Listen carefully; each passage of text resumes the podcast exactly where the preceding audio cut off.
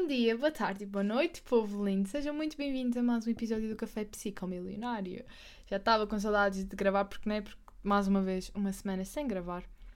Porque, sinceramente, é porque eu não tinha temas. nem, nem fui por outra coisa. Não havia temas. Esta semana foi uma semana muito chata. E eu assim, ok, não vou estar a fazer um podcast só, só porque sim.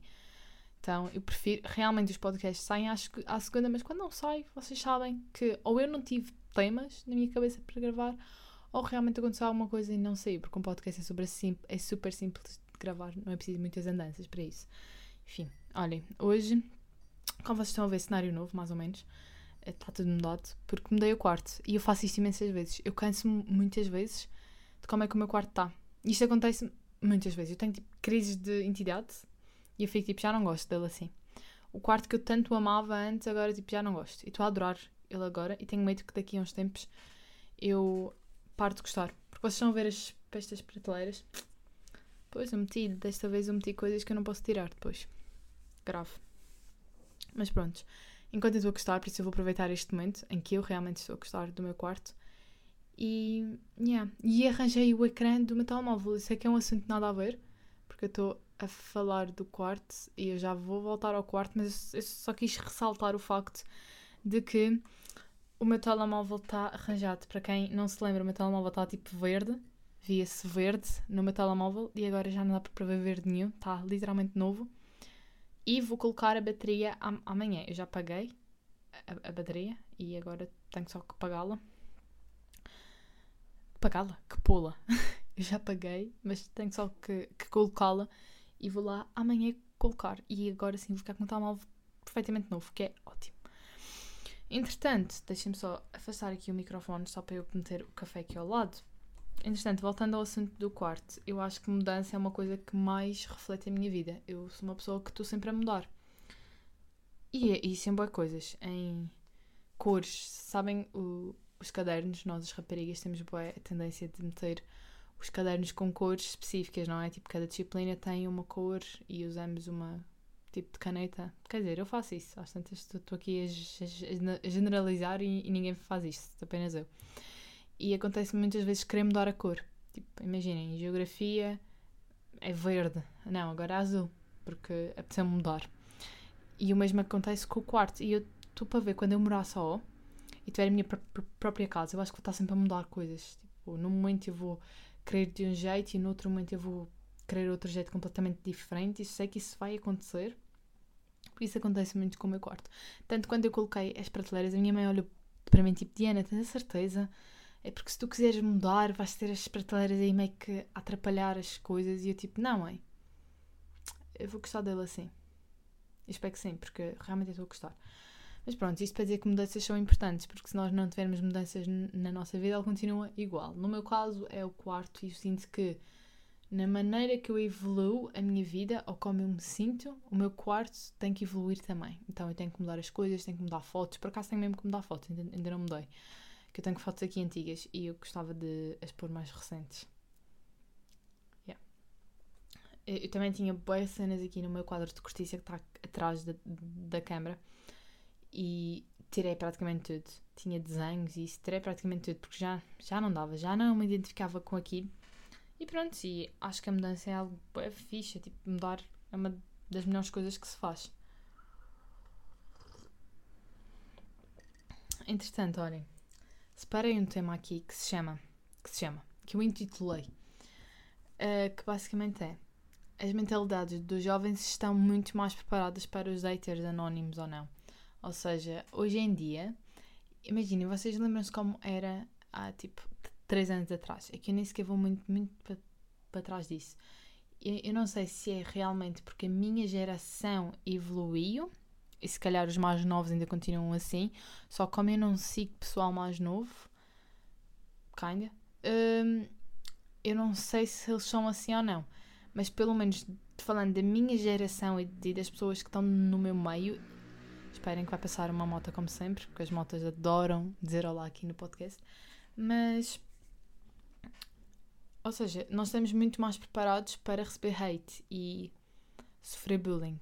Até porque bullying é uma, é uma cena boa generalizada. Já falei disto num podcast a dizer que bullying é algo que está super generalizado. Tipo, é impossível é quase impossível arranjarmos alguém que nunca sofreu e se nunca sofreu, pelo menos já fez, tá bem? Bullying está bem generalizado.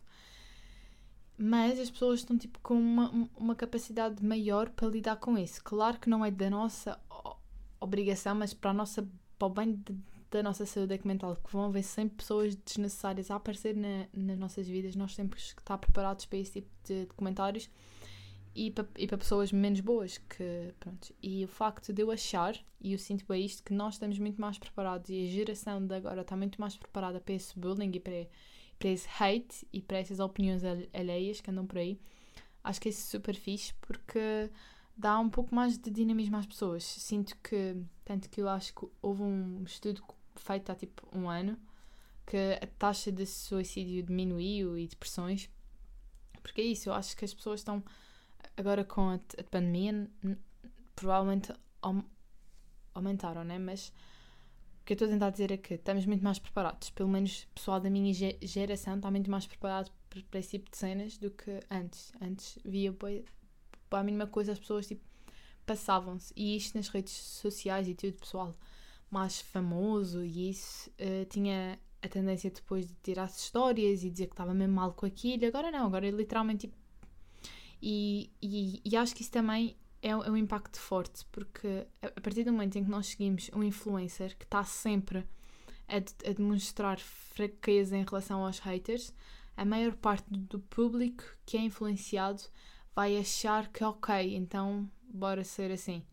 Não que seja uma coisa má porque toda a gente sofre com isso na mesma, mas sinto que o facto de os influencers em si estarem um bocado mais presentes neste tema e que mal eles recebem algum comentário que pergunte como é que lidas com o hate e isso, eles posicionam-se e dizem que não ligam e demonstram isso realmente em, várias, em vários aspectos.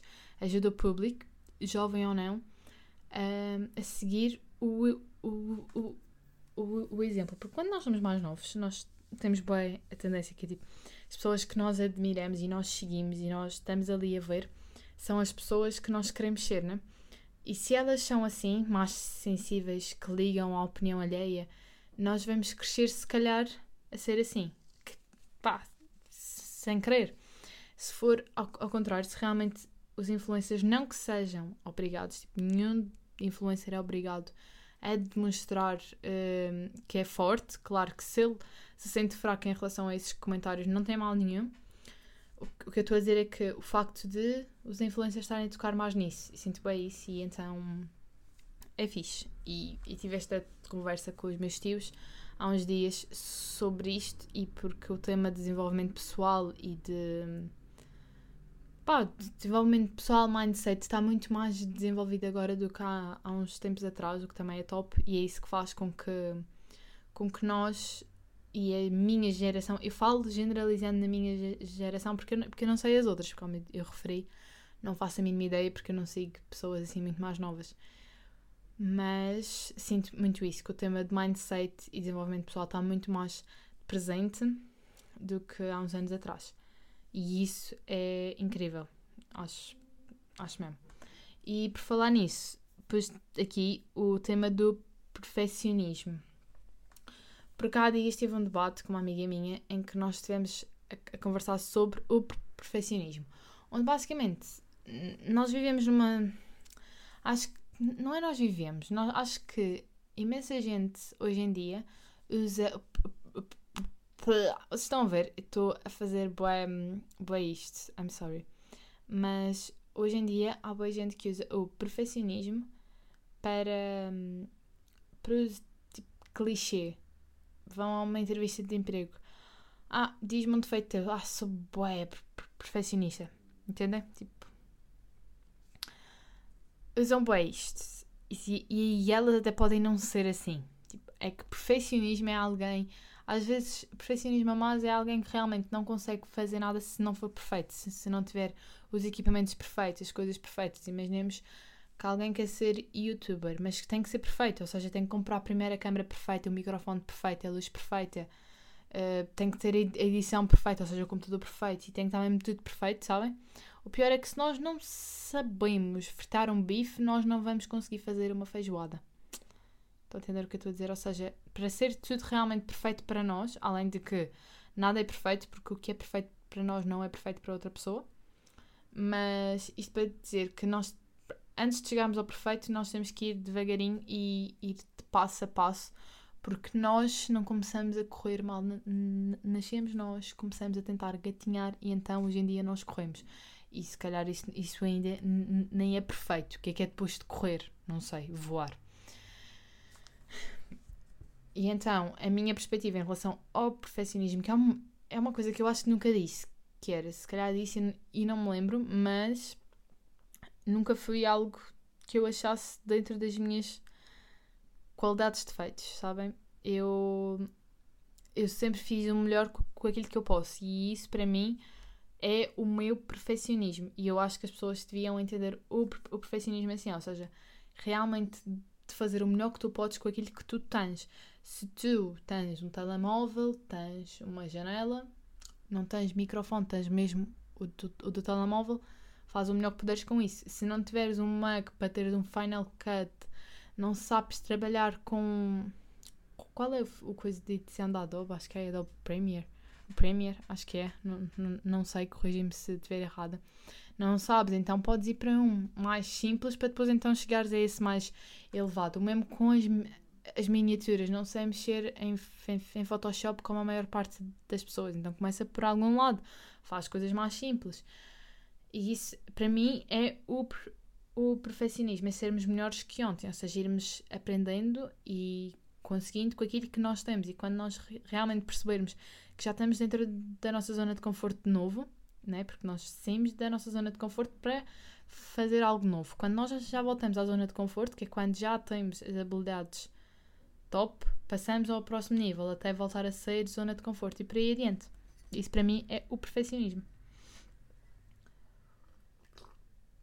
Hum. Pus aqui um, um tema super interessante. Super mesmo. Então, é com experiência para arranjar trabalho. E eu reflito tanta vez sobre isso, porque houve uma altura que eu andava à procura de trabalho. Trabalho, pronto, só que, entretanto, como vou para uh, a universidade e corrompo um bocado com as bolsas se tivermos tido algum emprego, um, eu não fui. Mas, basicamente, com experiência para arranjar trabalho, é literalmente, se tu nunca tiveste num curso profissional no secundário é super, e precisas mesmo de arranjar emprego, é super complicado porque todos os trabalhos pedem que tenhamos experiência. Mas a questão é que eu tenho 19 anos, estudei até hoje. Eu tenho a minha barriga a fazer barulhos, eu não faço a mínima ideia. Vocês ouvem, mas ela está tipo a roncar, então ignorem. Mas se eu, com 19 anos, tive a minha vida inteira a estudar uh, no curso, no, no, no ensino regular, nunca tive estágio, como é que é possível eu conseguir ter experiência se todos os trabalhos que eu tento pedem que eu tenha experiência. Enfim, acho que é um requisito demasiado para. Prontos, para os jovens, porque torna muito complicado para nós jovens conseguirmos arranjar emprego. Claro que há imensas pessoas no, no desemprego e que têm experiência e isso e não sei o quê, e devemos dar uh, prioridade a essas pessoas e isso. Só que como jovem, e eu, se eu realmente tivesse a para passar por condições financeiras mais graves, fossem graves, e eu realmente precisasse, isso é super complicado. Um, por causa da taxa de desemprego que é estupidamente estúpida, e dois, porque eu sou jovem e, e não tenho experiência. E genuinamente que foi uma das coisas que mais me intrigou e intriga hoje é isso, é que praticamente tudo onde, onde nós procuramos os pedem experiência. O que é previsível porque sinto que as pessoas são muito preguiçosas para ensinar outras pessoas.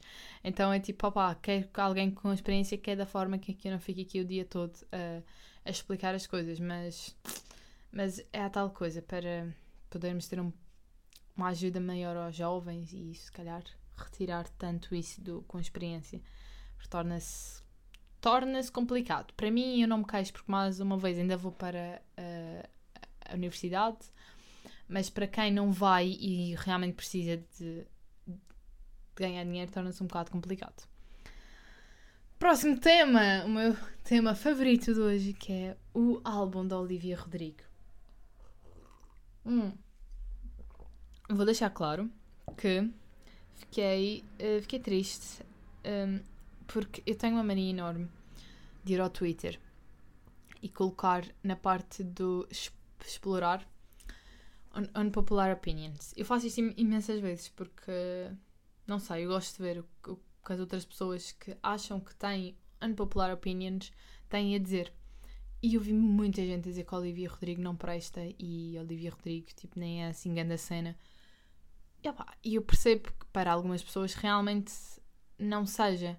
Mas não é preciso tipo, estar a, dizer isso. Não que ela vá ouvir o que vocês estão a, a ler a dizer, sobretudo em português. Não que ela vá ligar a isso com a quantidade de fãs que ela tem neste momento. Mas é mau. Tipo, vocês literalmente tiraram um bocado de tempo do vosso dia para dizer mal de alguém que, que trabalhou tanto num álbum.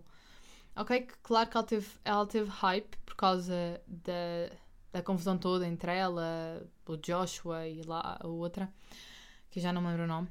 Um, claro que o hype da Driver's Lessons foi muito por causa disso, tanto que eu ouvi por causa disso, e muita gente ouviu por causa disso, e tem as visualizações que tem por causa disso, e mas é a tal coisa, a música da Sabrina também teve hype por causa disso, que, que nem foi tanto. O Joshua anda a lançar músicas podia aproveitar, mas não aproveita e eu acho que ela mereceu o hype, porque a música não se, as músicas todas não são tão muito boas como ela esforçou-se para aquilo. Se a treta foi, foi, marketing ou não, não sei. Se foi marketing, foi um bom marketing, foi tanto parabéns. Se não foi, pá, tenho pena, damos os três, porque nenhum dos três merece o hate que estão a receber, porque estão todos a receber. Uh, mas eu adoro a Olivia Rodrigo e adoro a, a, energia dela e a força dela nas canções. Curto bem das músicas dela. Óbvio que estou viciada na Good For You, mas. Mas a Brutal também está top. E a Traitor e. Opá, estão todas lindas. Eu estou. E o pior é, imaginem, eu um, não estar mal, que nem a Olivia Rodrigo, para estar a sentir o que ela. Porque imaginem, acabaram ganda relacionamento, vocês acabam o relacionamento e a Olivia Rodrigo manda a música. Acho tóxico isso não ter acontecido comigo. ter na madeira, credo. Uh, não, mas gosto tanto dela e tenho mesmo orgulho porque assisto e conheço-a desde que ela veio do Disney Channel. Naquela série em que ela tinha uma banda com a melhor amiga. E elas ainda hoje em dia elas são melhores amigas. Eu descobri isso há pouco tempo.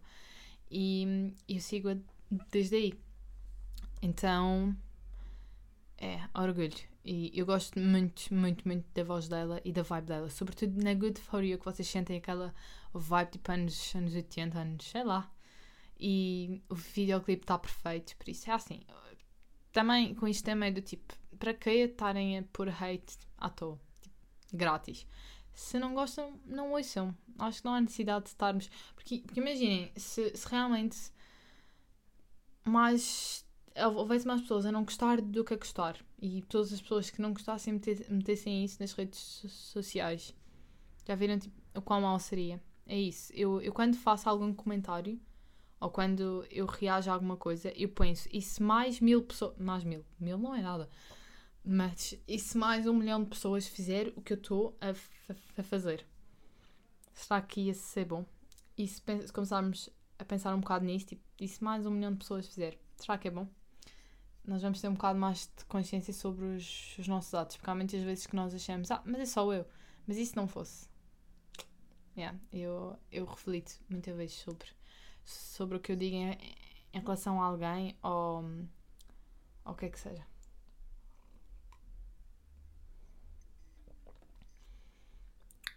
E isto, olhem, isto vai para o último tema. Eu não sei quantos minutos estamos, porque para quem não sabe, eu comprei um, um adaptador para o meu telemóvel e eu antes ligava o microfone ao computador, ou seja, eu só conseguia ver os minutos no outro computador e eu não faço a minha ideia quantos minutos é que estamos, mas eu vou já para o último tema que é fazer comentários que a pessoa não pode mudar instantaneamente. Isto foi uma, um diálogo enorme que eu tive com a Mariana e com a David há dias.